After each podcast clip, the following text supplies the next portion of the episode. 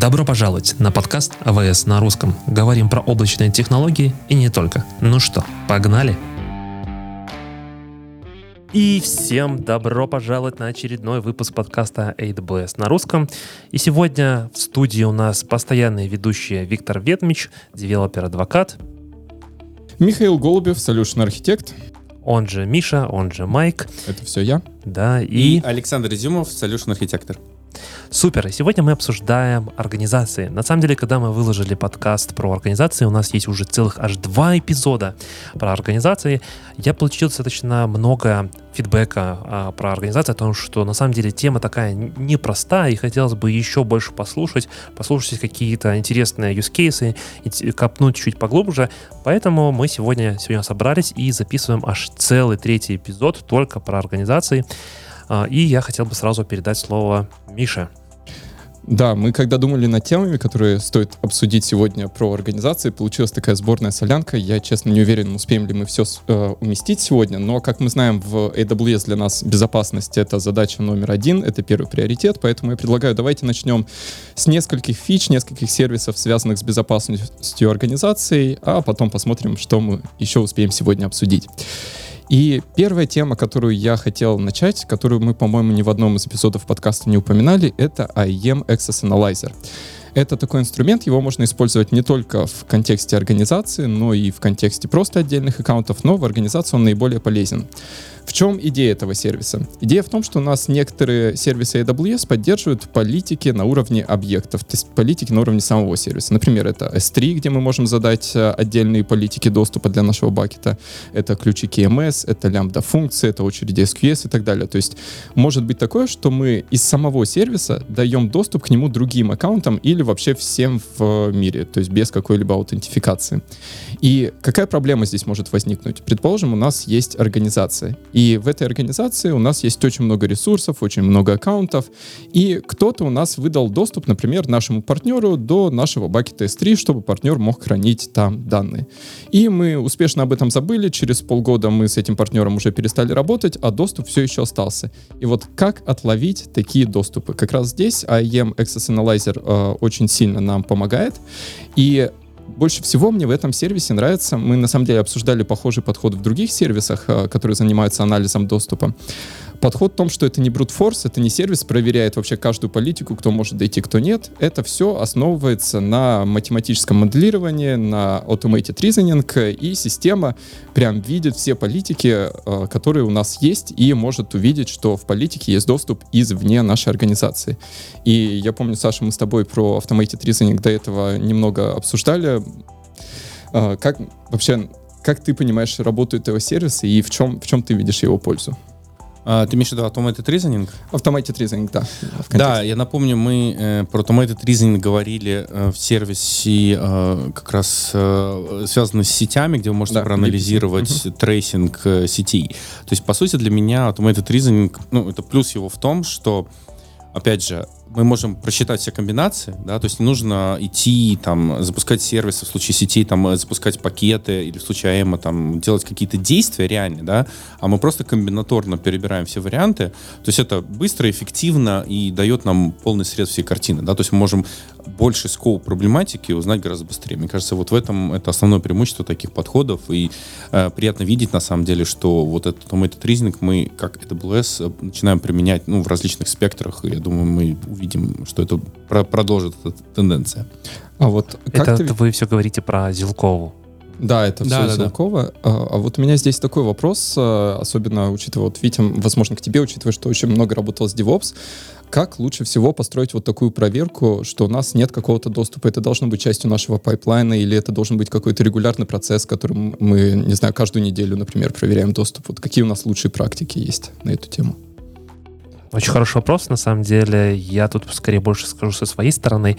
А, чаще всего это как бы не то, что мы как бы с практикой от AWS, а больше то, что я применял, это с какой-то регулярной э, частотой мы проверяем, на какие доступы есть. Ну, грубо говоря, там раз в полгода или раз, там, не знаю, в квартал мы проверяем, какие же доступы есть, потому что, как ты сказал правильно, во-первых, мы сотрудничаем с какими-то клиентами, партнерами, возможно, люди приходят, уходят, и мы э, делаем вот эту проверку извне, условно, там, на нашу систему или внутри нашей системы, где в, какой-то момент есть доступы. Нужно ли это включать в pipeline? Я бы сказал бы нет, потому что это может быть занимать очень много времени с точки зрения ну, затрат ресурсов, да, а мы помним о том, что pipeline, его основная задача, если мы говорим про CI/CD, это максимально быстро доставить и дать feedback и за deliver ить результат. А вот такие уже какие-то э, задачи, которые можно выполнять раз в какое-то время, то их лучше отдельно выносить. Вот если говорить про Access Analyzer, вот ты можешь, можешь мне чуть-чуть пояснить? Я на самом деле не очень понял. То есть у меня э, есть, я открыл какие-то доступы, да, вот, например, твой пример очень замечательный про партнера. Я сделал доступы для партнера, как я потом об этом узнаю? То есть я запускаю Access Analyzer, и он просматривает это все, и мне подсвечивает о том, что здесь вот открыт доступ на S3, но им не пользовались в течение, не знаю, там полугода. Или как это происходит? А, здесь, э, на самом деле, нужно сделать шаг назад. Когда ты включаешь IEM Access Analyzer, один, кстати, важный момент, про который я не сказал, его нужно включать в отдельных регионах. То есть в каждом регионе, где мы хотим осуществлять мониторинг, нужно включить Access Analyzer. То есть это немножко отличается от того, как сам IEM работает, который у нас глобальный сервис. Uh-huh. Вот, после того, как ты включил Access Analyzer в определенном регионе, ты выбираешь то, что называется Zone of Trust, то есть зона доверия. И эта зона доверия может ограничиваться отдельным аккаунтом. Например, если мы делаем какой-нибудь PCI DSS, скорее всего, нам нужно проверять не на уровне всей организации, а на уровне конкретного аккаунта с конкретным верклодом, с конкретной, с конкретной рабочей нагрузкой. А, в остальных случаях, возможно, это вся наша организация. После этого а, некоторое время аналайзер проводит такой анализ. И на самом деле здесь вот как раз а, очень хорошо согласуется с тем, что ты сказал, это много времени и ресурсов отнимает. Такой анализ первоначально может занимать несколько часов даже. Uh-huh. И после того, как анализ прошел, у нас прямо в консоли у нас есть список найденных, найденных ресурсов, то есть тех ресурсов, у которых есть доступ извне нашей зоны доверия. То есть, по сути, можно сказать, что это такие non-compliant ресурсы. Да, да. Okay. И э, в итоге ты можешь э, задать какие-то правила, ты можешь задать правила архивации, потому что, ну, многие из э, таких найденных проблем, они могут быть то, что говорит, называется by design, то есть мы так, так и хотели сделать. Но при этом список таких даже заархивированных э, пунктов ты можешь найти. И вот это то, что ты, Витя, говоришь, имеет смысл, например, там раз в полгода анализировать. А, по умолчанию, насколько я помню, в Access Analyzer последний а, доступ не, а, не показывается в самом сервисе. Но при этом у нас есть сервис CloudTrail, соответственно, наши аудит-логи, и в Access Analyzer показывает, какие именно API, каким именно API есть доступ у какой-то внешней сущности. Соответственно, что ты можешь сделать? Ты можешь по CloudTrail найти, а действительно приходила ли эта сущность, и когда она приходила с определенным, соответственно, запросом. И, естественно, вот то, что мы обсуждали в эпизоде про базы данных, то есть про хранение логов, что хорошая практика — это хранить логи в S3, то есть uh-huh. те же самые аудит-логи выгружать в S3, и, например, с помощью Афины потом можем это анализировать и даже строить дэшборды, чтобы сразу видеть, где наша организация находится с точки зрения безопасности. Каким образом Access Analyzer завязан на организацию? Вот здесь можешь чуть-чуть больше сделать connection, потому что вот то, что все, что ты сказал, для меня это звучит так, что если у меня есть единственный аккаунт, просто я завел свой аккаунт, не знаю, для того, чтобы разместить свой любимый WordPress э, сайтик для постов каких-то еще и так далее, его тоже имеет смысл включать. Каким образом это больше связано с организацией? Я смогу смотреть на, не знаю, создавать какие-то политики, правила на всю организацию, смотреть, какие аккаунты внутри вложенные, organization unit и так далее, и так далее, или что? Именно так. А, основная идея здесь в том, что IAM Access Analyzer в том числе интегрируется с организациями. И внутри одного аккаунта ты можешь, во-первых, настроить а, зону, а, зону вот этой зону доверия на uh-huh. всю организацию. Во-вторых, ты можешь из одного аккаунта видеть ресурсы во всех аккаунтах твоей организации. Uh-huh. И то, что мы обсуждали с тобой в прошлых эпизодах, одна из хороших практик — это не хранить ничего в менеджмент аккаунте, то есть в рутовом аккаунте нашей организации. И здесь IAM Access Analyzer полностью поддерживает такую функцию функциональность, в нем есть а, то, что называется delegated администратор, то есть мы можем один раз зайти в рутовый аккаунт, настроить в нем делегацию административных прав в какой-то другой аккаунт, например, вот то, что мы обсуждали, хорошие практики организации, у нас должен быть security аккаунт, аккаунт, mm-hmm. куда у нас ходят инженеры по безопасности. Вот как раз можно в него этот доступ настроить и уже из него а, видеть все найденные проблемы и управлять настройками анализа. Здорово. А, я думаю, что в целом раскрыли, наверное, саму тему Access Analyzer. А можно, а можно давай, еще добавлю? Давай, конечно. У меня вот я совсем недавно э, общался с некоторыми клиентами, и я знаю еще один интересный аспект Access Analyzer, который, мне кажется, очень может быть полезен и в разрезе организации, в разрезе безопасности в том числе. И это функционал, который позволяет как бы два аспекта. Первое, он может анализировать, ну, вот как Майк говорил, политики на предметах там, внешнего доступа и, и там каким-то нашим нормативам. А второе, на самом деле, мне кажется, это очень удобный функционал, что он как раз по CloudTrail логам может проанализировать пользователей и в каких-то аккаунтах с какими-то доступом к какому-то сервису, и на основе вот этого паттерна поведения реального пользователя сгенерить полиси доступа. То есть это, это позволяет нам а, достигнуть, то есть называется POLP, uh-huh. Principle of Least Privilege, то есть uh-huh. это минимальное количество доступа тем, кому только нужно на определенное время. Но обычно это очень сложная задача, я вижу в клиентах, а, у которых много аккаунтов, людей, там ну, да, просто это, не это хватает. Очень, это, это очень сложно, потому да. что security инженеры, у них и так хватает голубника, да, еще чтобы постоянно ревьюить, то есть это просто сложно. Они это делают, но это сложно вот регулярно. А вот такой подход, он как раз, он использует уже CloudTrail, который, скорее всего, в организации на всю организацию. И, он, и ты ему можешь дать скоп, например, за какое-то время, а, такого-то типа ресурса, и, пожалуйста, вот сфокусируйся на этом, например, ресурсе, там, аккаунте и так далее. Он сказал, вот, не знаю, ходи с киситу. И вот там, не знаю, Петя киситу обычно ходит делать вот это. И бум, тебе полиси. И ты берешь и заменяешь свою дефолтную звездочку иситу полиси э, Кости, Коле на вот ту, которая сгенерена. И это, мне кажется, очень классно. Это очень большой бенефит того, э, чтобы мы придерживались вот такого бейслайна, да, и security, о котором мы думаем. На самом деле это очень такая популярная проблема, потому что тут сталкиваюсь, я сталкивался с двумя такими моментами. Первый, либо это звездочка, ты сказал, то есть даем чуть ли не все, но обычно к этой звездочке приходит из того, что дает минимальное количество, ну, не знаю, там, например, мы возьмем э, S3 и там только get, да, то есть только, только получить какие-то объекты. Ага, нам не хватает, нам нужно еще сделать лист самого бакета, нам нужно сделать лист самих объектов uh-huh. и так далее, и так далее. И такой в какой-то момент начинаешь ломаться, так, все, мне надоело, вот тебе звездочка, и ты идешь работать. Да. И как раз таки этот момент,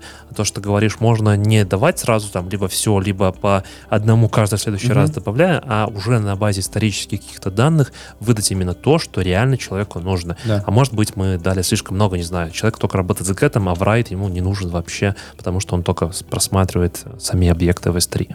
Я здесь хотел еще добавить, вот та функциональность, про которую вы сейчас говорите, это называется Access Advisor, и как раз она в том числе отвечает на вопрос на твой Витя, когда последний раз мы использовали определенный запрос. А, есть еще вот то, что вы говорите, тянет поставить звездочку. Не очень давно, по-моему, как раз в этом году или в конце прошлого мы добавили такую штуку, называется валидация IAM политик. Угу. И я вот буквально недавно делал какой-то workshop или подготавливал какой-то proof of concept и попытался создать политику, и мне прям в окне IAM выдалось система ошибку, что, точнее не ошибку, предупреждение, что моя политика слишком открытая, и лучше вместо звездочки ограничить каким-то конкретным ресурсом. И мало того, такая валидация в том числе доступна через API, то есть, возможно, в наш CI-CD pipeline имеет смысл, вот тот, который разворачивает инфраструктуру как код, имеет смысл строить такую проверку. А вот политика, которую мы сейчас создаем, она соответствует всем лучшим практикам или нет? Вот, ну здесь, мне кажется, мы немножко уже ушли да, от темы да, организации. Да, да, немножко ушли. Нет, это все про организацию, потому что это вот, вот этот функционал генерации политики, это по сути мы решаем проблему на уровне всей организации DOS, потому что организация это много людей, которые ходят к нам и что-то делают. И это как а раз как скейл. логиниться этим людям? И мне кажется, в прошлый раз мы начинали обсуждать про SSO и в целом чуть-чуть затронули, но, как я понял с аудитории, то есть с ваших фидбэков от клиентов, мы услышали о том, что есть все-таки не до конца понимание, как связано SSO с IAM, как создавать роли, что это такое вообще, что, зачем это надо? Давай мы, наверное, сделаем шаг назад. С тех пор, как мы записывали прошлые эпизоды, сервис теперь называется не AWS SSO, а AWS IAM Identity Center. Но важный момент, а, вот это изменение названия, оно скорее символизирует то, куда мы хотим прийти. То есть по факту это не какое-то изменение внутри сервиса. И у меня уже было, наверное, два, где-то три раза мне задавали вопрос, а как мне проапгрейдиться с SSO на Identity Center? И ответ такой, что апгрейдиться не надо. То есть это тот же самый сервис, но мы его переименовали, чтобы вот он показывал, что это центр всех э, действий, связанных с идентификацией в AWS. Э, возвращаясь к твоему вопросу, э, здесь это тоже, наверное, такой часто частая тема, про которую мы говорим с заказчиками, как раз управление ролями внутри аккаунтов. И у меня есть несколько заказчиков, которые работают с организациями уже достаточно давно, и они построили свои решения по аутентификации, по авторизации еще без SSO, без identity центра. И, соответственно, они ходят по IAM в каждый конкретный аккаунт из какого-то своего центрального провайдера идентификации. И здесь возникает действительно такая проблема. То есть, чтобы ходить в аккаунт, нам нужно создать в нем роль. Соответственно, от нас человек ушел, мы что-то поменяли, а роли остались. Какие есть mm-hmm. подходы? Я знаю, вот у меня один заказчик для этого использует, например, централизованный аккаунт. То есть из своей системы заходит в централизованный аккаунт, а уже из него с помощью SUM роли ходят в другие аккаунты. А, здесь, э, соответственно, мы можем решить задачу. От нас ушел сотрудник, мы закрываем ему доступ к основному аккаунту, к другим аккаунтам он автоматически теряет доступ, потому что он не может assume роль. Но, тем не менее, роли там остаются, они влияют на квоту, не очень удобно смотреть, управлять. Поэтому что делает IEM Identity Center? Он создает роли в каждом аккаунте сам. При этом, как, как это происходит? Предположим, у нас в IEM Identity Center есть набор каких-то привилегий. Это могут быть какие-то привилегии для определенной э, позиции, например, наш э, человек из биллинг команды, которому важно смотреть за отчетами в AWS. Соответственно, у него есть доступ к Cost Explorer, Cost and Usage Report и так далее.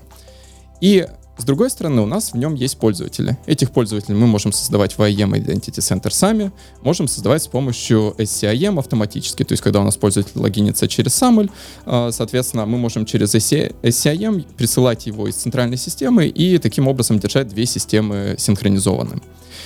И внутри самого SSO мы уже можем назначать, вот этот пользователь с вот этими привилегиями имеет доступ к вот таким-то аккаунтам. И только в тот момент IAM Identity Center создает эту роль в конкретном аккаунте. При этом он создает роль только одну под каждый набор привилегий. То есть если мы пяти пользователям назначили одинаковые привилегии, роль будет создана всего одна. То есть таким образом у нас не возникает вот этих оставшихся ролей, о которых мы где-то забыли, что-то не сделали и так далее. И давайте я на всякий случай, чтобы был какой-то термин, вот эта комбинация того, что ты сказал, то есть это на самом деле аккаунт, permission set и какая-то роль, это называется entitlement. То есть это вот, и он действует на основе вот этой комбинации, ну вот, вот в Identity Center я имею в виду, и он на основе комбинации как раз вот э, то, что ты сказал, он и распространяет и управляет этим. И я как раз, э, на самом деле, я несколько раз слышал, когда клиенты на самом деле путались и спрашивали, вот у нас есть permission set в SSO, да, у нас есть permission policy в AM, что это? Одно отличается от другого? Ну, то есть, мне кажется, сейчас оно стало чуть более понятно, да, то есть оно, ну, нету какого-то конфьюжена, да, и действительно, что это тяготеет теперь даже по названию КМ, да, а это все туда, мы управляем похожими сущностями, просто Identity Center — он играет роль именно централизованного входа, вот управления пермиссиями на множественные аккаунты. Мне кажется, это более такое удобное управление и менеджмент этим всем. Мне кажется, это правильное движение. А, кстати, про удобство еще один важный момент. Мне кажется, мы его не упоминали пока ни разу. Это то, что рекомендация — это все-таки назначать permission сеты, вот эти самые привилегии не на пользователей отдельных, а на группы. И уже пользователей добавлять угу, в группы. То есть у нас, предположим, есть группа администраторы, группа биллинг, группа DevOps и так далее. Таким образом, у нас, э, например, если если человек переходит из одного департамента в другой, э, то у него автоматически мы меняем группу, автоматически меняются привилегии. Не надо думать, забыли мы что-то убрать от него, добавить и так далее. И здесь еще, наверное, хотел упомянуть такой важный, концепт. Это Attribute-Based Access Control, ABAC. Он сейчас э, во многих сервисах распространяется, и в том числе он поддерживается в IAM Identity Center. И здесь идея такая, что вы можете какие-то атрибуты, грубо говоря, теги э, ваших пользователей перенести из вашей системы, точнее, ну, синхронизировать, получать из вашей системы identity в AWS и на основе них решать, какой доступ у пользователя. То есть теоретически вы можете даже присылать название команды пользователя в каком-то атрибуте. И затем уже на уровне ресурсов AWS говорить, если у пользователя команда, например, DevOps, то ему можно редактировать, например, наш pipeline. А, можно здесь только поясню, Майк, а, вот чтобы немножко уточнить, да, вот атрибуты в AWS, по которым работает Абак, это на самом деле теги, да, и, но чтобы пользоваться этими тегами, вот работал, как Майк сказал, что, например, э, девопсы из команды проект Blue могли что-то делать, у вас на ресурсы должен быть кондишн, вот в этой AM-политике должен быть кондишн, который проверяет, что если у меня э, название проекта такое-то, да, которое пришло равно тому, что я получил как user principal, да, вот тот, кто рассюмит роли. Есть у меня такой атрибут. И вот это за счет кондишенов и variables, оно автоматически подставляется. То есть вам не нужно хардкодить, он, этот атрибут есть у пользователя, он как раз приходит из, через федерацию с вашего, например, централизованного identity провайдера, и он как раз просачивается вот в механизм identity центра и уже дальше в IAM у нас. И дальше он происходит вот этот матчинг. И я вообще, на самом деле, вот совсем недавно на эту тему смотрел, и я вот уч- начал вот своих клиентов тоже э, говорить о том, что ABAC, э, вот Identity Based Access Control, это более простой подход, потому что вот в случае как раз изменения ролей, перехода, ресурсы появляются, это просто более гибко работает. То есть вы назначаете тег, и просто все работает. А в случае с ролями, когда role-based access, вам придется сгенерить или изменить кучу ролей там, по пользователям, по департаменту. То есть это больший такой скоуп изменений, да, то есть по сравнению с атрибутами. Да, согласен. И наверное, давай немножко отойдем в сторону, раз мы уже начали говорить про АЕМ политики, у нас есть еще про ССО одна тема важная, но про АЕМ политики я хотел здесь добавить, в том числе был вопрос, вот каким образом мы можем протестировать все эти политики, вот у нас их достаточно большое количество, то есть у нас есть SCP, Service Control Policy, есть АЕМ политики, есть АЕМ Boundaries, как, как вообще все это вместе стыкуется, как оно по пересечению работает, или минимально, или как еще, как вообще посмотреть, может мой вызов пройти с такими политиками или нет. И здесь у нас есть решение решение. Оно называется IEM Policy Simulator. Оно находится по отдельной ссылке, оно не внутри консоли AWS, но при этом оно подхватывает э, аутентификацию в консоль и может прямо показать, вот, например, у нас в консоли есть вот такие-то пользователи, такие-то группы, такие-то роли, и мы можем сразу их выбрать, и можем выбрать аккаунт. И если мы хотим, например, проверить одновременно и политику, которую мы создаем, и пересечение ее сервис-контрол полиси, мы можем поставить галочку, и таким образом система будет полностью в контексте и будет нам показывать, может этот вызов быть выполнен или нет. То есть, чтобы напомнить, а, как мы обсуждали в предыдущих эпизодах, если, например, на уровне организации, на уровне сервис-контрол политики вы запретили доступ к сервису, скажем, EC2 сервису, то никто внутри аккаунта не сможет получить этот доступ, даже если вы ему дадите админские права, админские права да, там EC2 звездочка, все равно доступа не будет. И вот как раз IAM Policy симулятор позволяет такие сценарии протестировать и посмотреть, как вообще все будет работать. А можно ли с SSO, по сути, работать через CLI? С SSO можно работать через CLI. У нас для этого даже какое-то время назад, и сейчас это дефолтный AWS CLI, он э, по умолчанию поддерживает э, механизм аутентификации с использованием SSO, и он это делает с помощью генерации временных credentials, э, и там есть специальный прям профиль, ну, это называется профиль, вы создаете в настройках AWS конфига на вашем там клиенте, который использует CLI, описание того, там, какой регион, и вот в том числе вот ссылку на SSO и как это все работает. И здесь я добавлю, вообще мы, конечно, любим рассказывать про сервисы AWS, но вот конкретно под вот этот сценарий, э, вход в SSO и использование CLI, uh-huh. есть достаточно большое количество open-source инструментов э, от нашего комьюнити, которые в каких-то сценариях могут работать лучше, чем наш стандартный инструмент. Например, я знаю такой инструмент, он есть на GitHub, называется AWS SSO CLI. Uh-huh. И в нем преимущество то, что можно настроить такой доступ э, без необходимости создания отдельных профилей. Это вот как работает э, стандартный CLI, про который рассказывал Саша. А, вот, поэтому я думаю, мы ссылку оставим а, в эпизоде. Имеет смысл посмотреть и на другие решения, если стандартное по каким-то причинам не подходит. А я помню, когда мы записывали предыдущий эпизод про организацию, один из feedback ов, который я получил от нашего community builder а о том, что почему для root аккаунта я могу сделать только один единственный физический ключ. Ну, например, вот YubiKey. Все еще это по-прежнему все еще так, или теперь я могу делать несколько? А, ответ на твой вопрос поменялся. У нас действительно теперь а, внедрена поддержка нескольких MFA-девайсов а, на уровне AEM. При этом здесь это, кстати, очень важный момент. Нужно разделять уровень AEM и уровень Single Sign-On. К сожалению, вот в Single Sign-On в Identity а, Center пока что такая функциональность не поддерживается. Ты имеешь в виду MFA? MFA поддерживается, но несколько MFA а, okay. не поддерживается. Ну, только если на стороне самого Identity провайдеры это да, делают. я думаю, они просто, да, тогда... часто многие используют э, вот эту интеграцию на уровне самого identity провайдера. Да. Наверное, в случае федерации. Угу. Да, но в случае IEM, соответственно, это более такой редкий сценарий, поэтому в случае IEM его нужно имплементировать нам самим. Да. И это как раз то, что мы сделали. А, теперь можно до 8, если я не ошибаюсь, сейчас пытаюсь найти, да, до 8 MFA девайсов. Ну, когда мы говорим MFA девайс, это, конечно, может быть и приложение, тот же Authy, например, а, который можно привязать к одному IEM пользователю пользователю, например.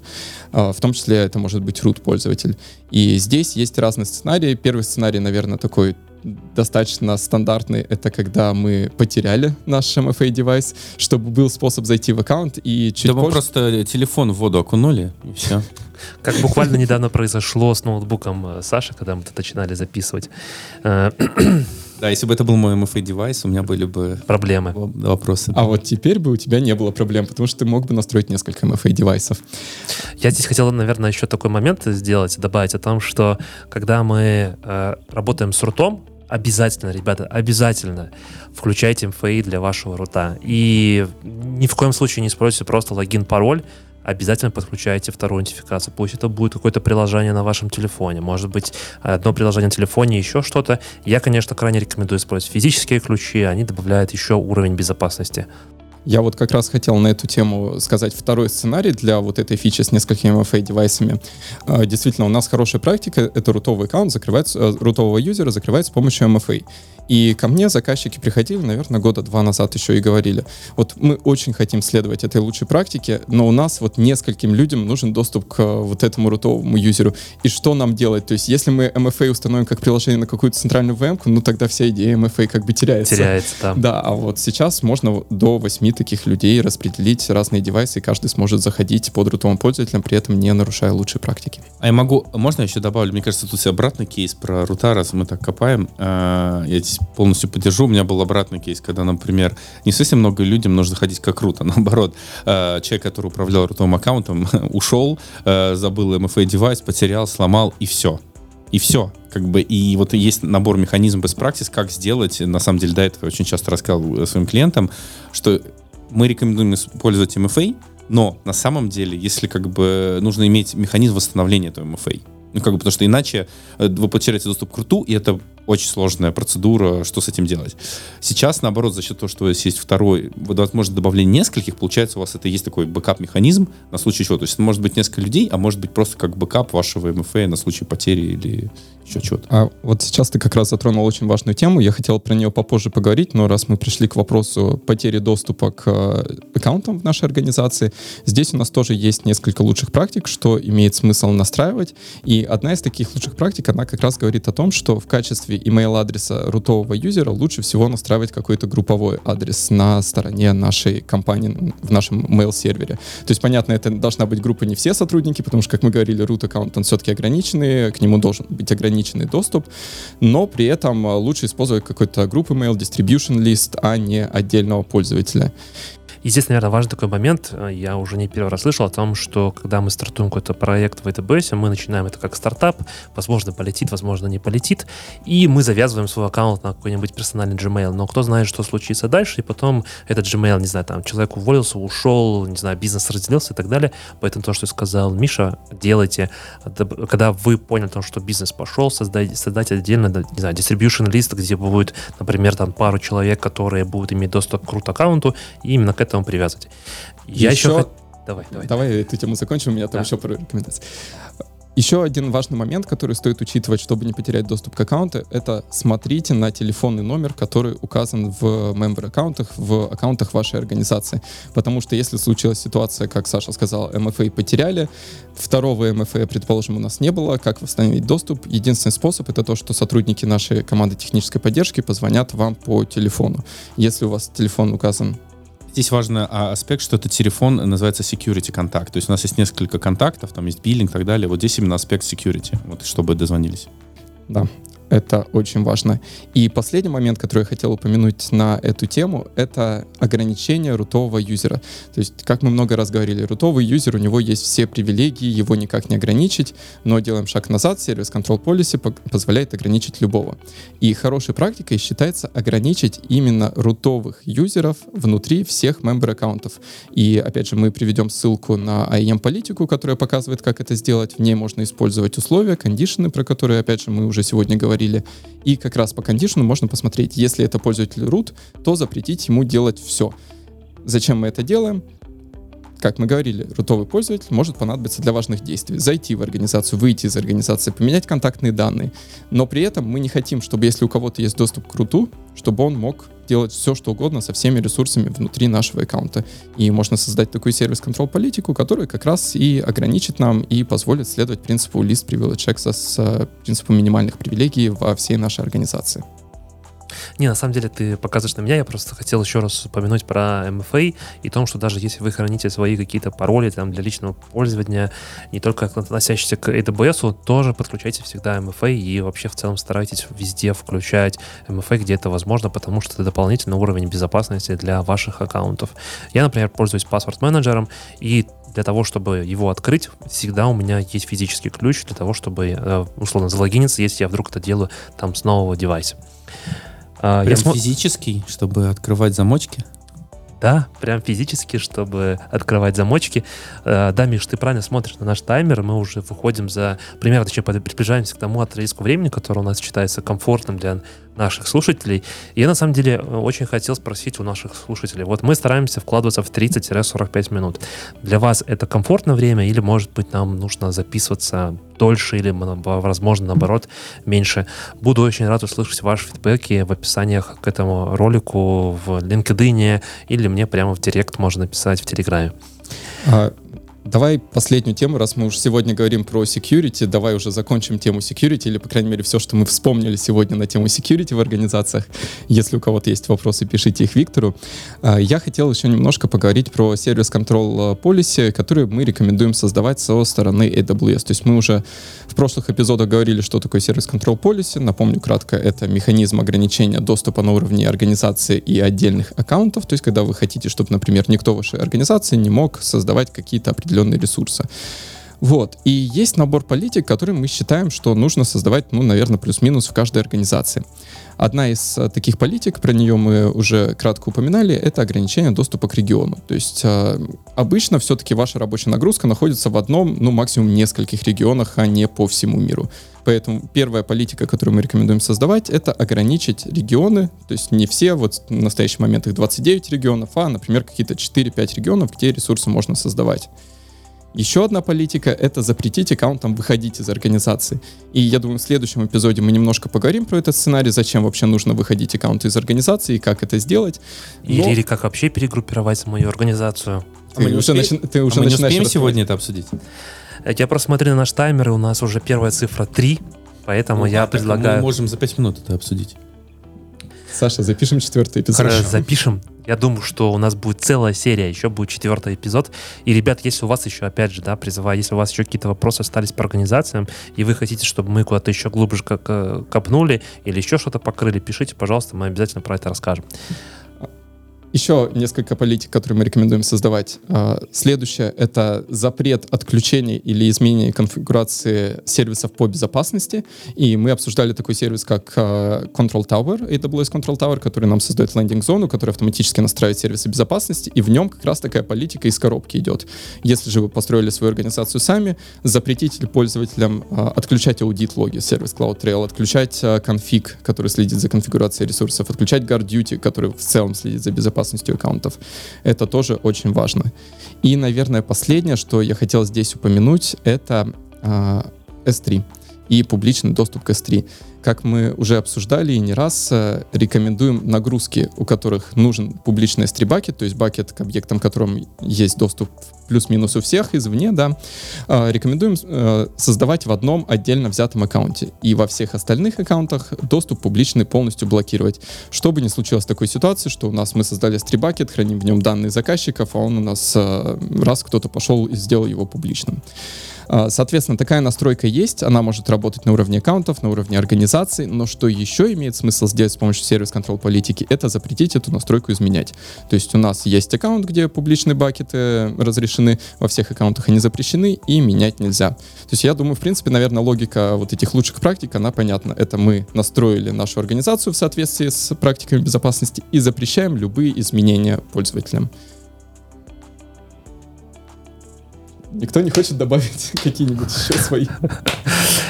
Миша сегодня просто колоссально подготовился. Хочу сказать огромное спасибо большое Мише за потрясающий deep dive в организации. Наш третий эпизод про organization. И, наверное, на этой замечательной такой ноте будем прощаться до следующего выпуска. Давай немножко интриги. Здесь какие интересные темы в следующем выпуске будем общаться. У нас есть политики, то есть у нас есть не только политики безопасности, но и другие политики на уровне организации, которые мы можем обсудить. Обсудим сценарии по выходу из организации и по перестройке нашей организации, что тоже важно, безусловно, как э, Витя сказал.